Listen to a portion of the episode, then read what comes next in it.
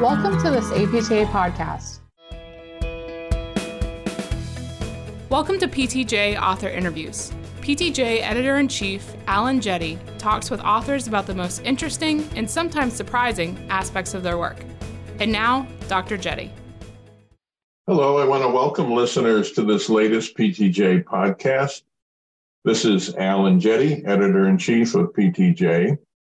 And today I'm very pleased to welcome as my guest Dr. Christopher Bise. He's on faculty at the School of Health and Rehabilitation Sciences at the University of Pittsburgh. Welcome, Dr. Bise. Hi, Dr. Jette, and thank you for having me this morning. I'll give a little summary of your study, which I really enjoyed, and then we'll talk about it if that's okay. That sounds great. Uh, the purpose of the study was to examine the association between patient choice of first provider with healthcare utilization in the 12 months after the index visit for their episode. This was a retrospective analysis. The study included over 29,000 patients who were seeking care for a new acute episode of low back pain, and it covered the period of 2015 to 2018 and the data come from a large health insurance plan that serves over 1.7 million beneficiaries. The investigators analyzed whether or not the first provider seen, which they called portal of entry, was associated with the type and the amount of subsequent healthcare utilization in the 12 months after that index visit. And they looked at utilization for their low back condition as well as for other outcomes. Let's start by talking about the portals of entry that these patients used. I was really interested just with your descriptive findings. The top three portals of entry in this sample was 51% primary care, 17% chiropractic care, and 10% the emergency department, and that accounted for over 75% of the patients. Younger patients tended to choose chiropractic care, and women chose specialty care and physical therapy. I don't follow this literature as closely as I'm sure you do, but did the findings surprise you? They really did me. Yeah, initially they did to the point where I went back and I redid them just to make sure primary care i think we all know that people seek care via primary care and, that was not really a surprise especially since we used that as the index or the baseline for patients. But then to have chiropractic care pop up second um, was very much um, a surprise to me. And in some sort of anecdotal um, conversations and uh, looking through some of the literature it appears that chiropractic care besides giving patients a solution that they've talked about, or chiropractors like to tell patients, this is what's going on with your pain. This is the solution. And patients are definitely looking for that solution. It also appears that chiropractors are very good marketers, especially when it comes to low back pain. That was really one of um, the findings that I thought maybe this is regional um, as well. But I've also talked with some other insurance companies and and analytics uh, uh, people at insurance companies, and they see actually higher incidences of chiropractic care, um, depending on ability as well. I think they're very good marketers when it comes to low back pain, um, and besides the fact they do make people feel better, um, especially some of the good chiropractors. And I think there's been certainly some sharp elbows, as um, Sharon Dunn likes to call them, um, thrown over the years between the chiropractic profession and the physical therapy profession. But just like physical therapy, there are good chiropractors, are bad chiropractors, and the ones that are good work with word of mouth and are very good and get re-referrals as well. The other thing about that chiropractic number is, and one of the reasons that I did the study as well, is we don't have um, in-network chiropractors in that insurance company um, but we monitor and do cover chiropractic care. So it was one of the sort of bonus findings or, or one of the definite bones to working with the database that I did. Well, it was interesting to go on to my next question. Those who chose chiropractic care as well as physical therapy as their portal of entry, they had lower risks for subsequent utilization, correct? So yeah, definitely. There's something something good going on in terms of subsequent utilization. In contrast to specialty care, those who came through specialty care had the longest median length of, of an episode, 68 days, and they had increased potential for utilization. Yeah. And I think that's more from a standpoint of um, patients shop if they don't get better. Um, and they will begin to shop, or um, as one of my colleagues likes to say, spin in the system.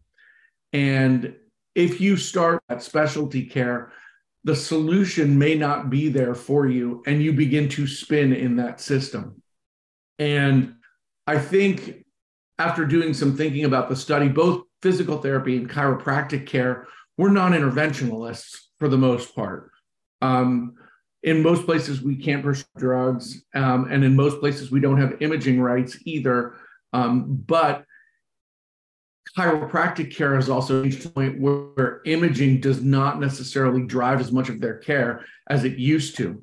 So uh-huh. their care is essentially manipulation based along with exercise based, where physical therapy may be the reverse of that, where we're more exercise based along with manual therapy based. But neither one of us has a solution that involves either injections or surgical care. So we're forced to use what we have there. And somewhat along those lines, in thinking about this a little bit deeper, and one of the sub investigations that I'd like to do in the future, maybe it's not the first person you see, but it's how quickly you get to the person who can end the episode of care as opposed to that first person. And I think chiropractors and physical therapists are very good at prescribing evidence based programs that can end an episode of back pain or resolve it to what the patient feels either they've resolved or they've returned to their prior level of function. In, in contrast to just getting them out of the office. Right. right. We'll and doing doing something to them, whether it be an injection or um, some other type of intervention. But I think the patient becomes dependent on it, where again, both chiropractic and physical therapy have an end in mind and want to get to the end of care. So we are seeking a way to get there as well. Yeah. Yeah. I know I'm biased, but I always thought primary care would be the last choice that I would make if I had a low back uh, pain episode, and 51% make that their first choice, which is yeah. really surprising to me. Well, let, us continue this theme. The average total cost of care for all medical care was lowest in those who first sought care with chiropractic. It was 7,700 and change. And then second was physical therapy, 11,600 and change. Yep. So this goes along with what you were saying before chiropractic and physical therapy um, lowest cost, lowest subsequent utilization. Um, but chiropractic e- even um, was less costly than physical therapy, which again surprised me. Maybe it didn't you, but it did me. Um, that was somewhat surprising, but when kind of dug down into it, um, chiropractors uh, again tend to use their hands um, a lot. So there were um, manual therapy type charges and manipulation charges. Physical therapists, despite some of the evidence that's out there, um, continue to use a good bit of modalities um, as well. Along with that, the chiropractic episodes were a little bit shorter than the physical therapy um, episodes of care. And we tried to control for some of the, the selection bias that you would have. And you noted earlier that women and younger patients tend to go after chiropractic and physical therapy. To control for that, we tried to use some propensity scoring to, to try to control that selection bias. So I think we kind of controlled it, but I don't think you can ever truly control for choice um, at that point and truly control socioeconomic issues as well. You know, the, the critic might say that, um, particularly with respect to specialty care as the portal, it's a function of different levels of severity. Were you able to control for that at all in your analyses? Yeah, again, and we tried to create a measure, but uh, this was just a claims and administrative database. So I didn't have the luxury, I call it the luxury, the, luxury of having outcomes data or um, pain scores um, as I would have potentially on the provider side. Um, or if I had had a, a, a conglomerate provider side data. Um, so I couldn't speak to that. But again, we threw the kitchen sink at it when we created the, the propensity model um, and tried to control for it as much as we could. But yeah, and, and, that that really speaks to sort of the portals that people chose. And the third one you you mentioned, which was very much a surprise to me, especially the amount of patients that we're going to, um, was 10% to the ED. Yeah. And that was that was very surprising to me from a perspective of wow, some people really think that their pain is like this is it, this is the end. I go get some care immediately now. Whereas um, if the the literature, uh, if you follow the literature, it's somewhat less than two percent um, of all back pain that goes into the ED um, is actually um, a red flag issue. Yeah. Somewhere between two and seven, between who you read. The other finding that was really disturbing to me and, and suggested something really wrong is going on here. You reported that 34% of the sample filled at least one prescription for opioids within the year following their index visit. And those um, rates were the highest for those who went to the emergency department, 55%, which really is consistent with what you were just saying. You go to the ED, they feel they have to do something, they'll give you an opioid prescription and as well as specialty care, 39%, and lowest for chiropractic and physical therapy. But given what we know about the opioid epidemic, how, how can that rate still be so high? What, what's your thinking on that? Um, yeah, that, and that surprised me too because this was data from back in 2017 and 2017 and 19, and it was the five years before that that we had really been hammered with clinical practice guidelines. Opioids should never be a first line um, uh, first line of care, and I don't necessarily think it's drug seeking behavior on the part of the patients. I think it's an expectation on the part of the patients that I'm going to get something on the way of here, or I need something on the way out of here, or my pain is bad enough that I need an opioid prescription, and they're they're essentially just asking for it.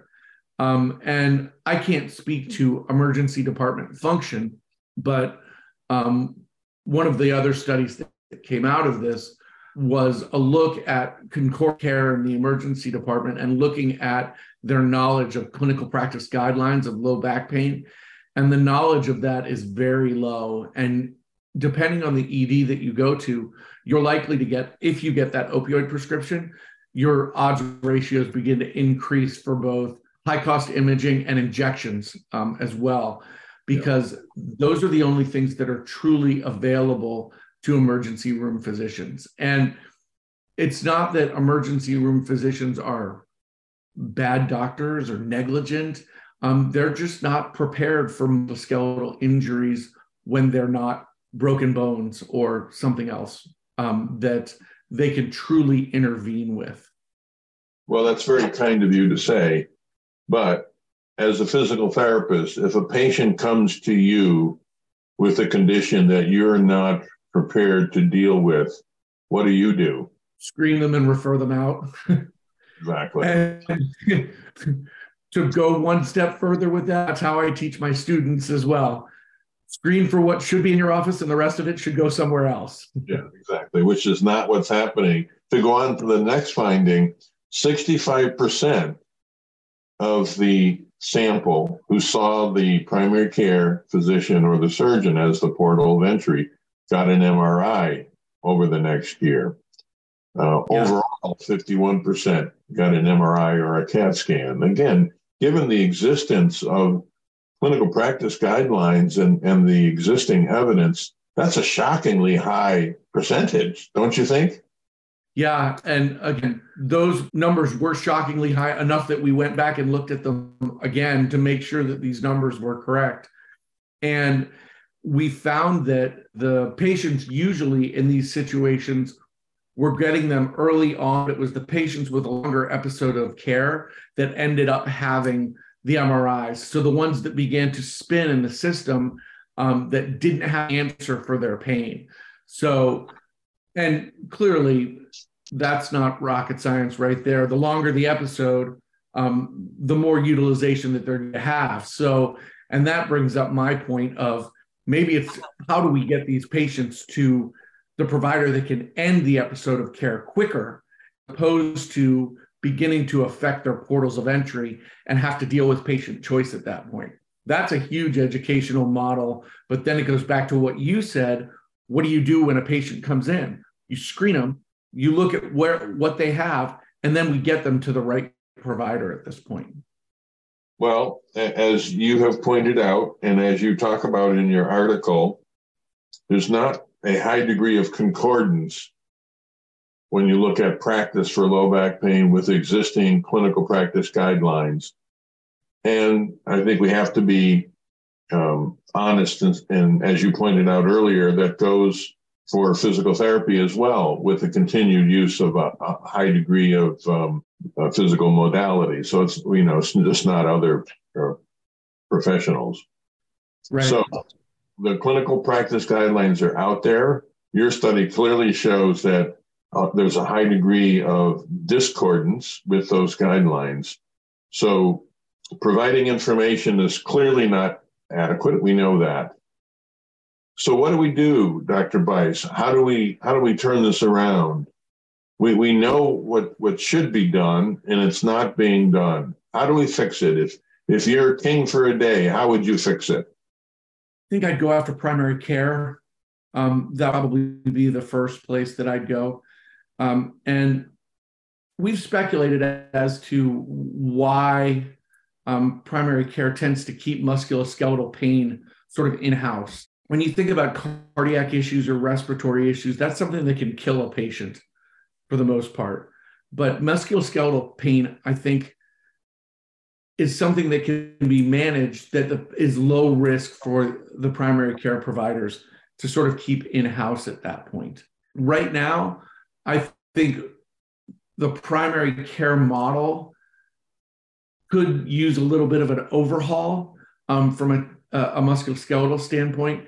But uh, one of the reasons that I, I my PhD was to get physical therapists into asymmetric practice environments. Why aren't we embedded in primary care? Why aren't we the primary musculoskeletal provider of care? Um, why aren't we embedded in the ED? And there's models all over the place. They're scattered, but why hasn't one completely taken hold inside of a health system? And I think it's the fee for service model right now that's one of the drawbacks and one of the issues as to why we can't get into those areas. How do we bill for this service? And we're so, as a society, a medical society, sucked into the fee for service model that changing changes to that are going to be very difficult. Um, what if we had a physical therapist who didn't bill for a fee for service and it was actually provided as a service in a primary care model? Could we bill for this? How would we how would we function from, uh, as a both service and uh, to our patients? I, I really think that the answer to that question would be it would be very different and very different looking. And the same with the emergency department. How would the emergency department look if we had a physical therapist on site 24 7 that was there to deal with musculoskeletal care? Let's put in EMTALA to the side there. But imagine if we could have a change in EMTALA to the point where you come in with musculoskeletal care, it's a stable issue you might not even end up seeing a physician in the emergency department at that point and sort of moving in the direction away from that. Well, your, your point is well taken, and, and it it reminds me of what I've learned about uh, physical therapy uh, in the military. I mean, it, it's not just theoretical. Uh, there's an existing model that is doing, at least from my reading, it's doing what you're talking about, uh, where the physical therapist is very frequently the first line provider for military persons who have musculoskeletal pain issues.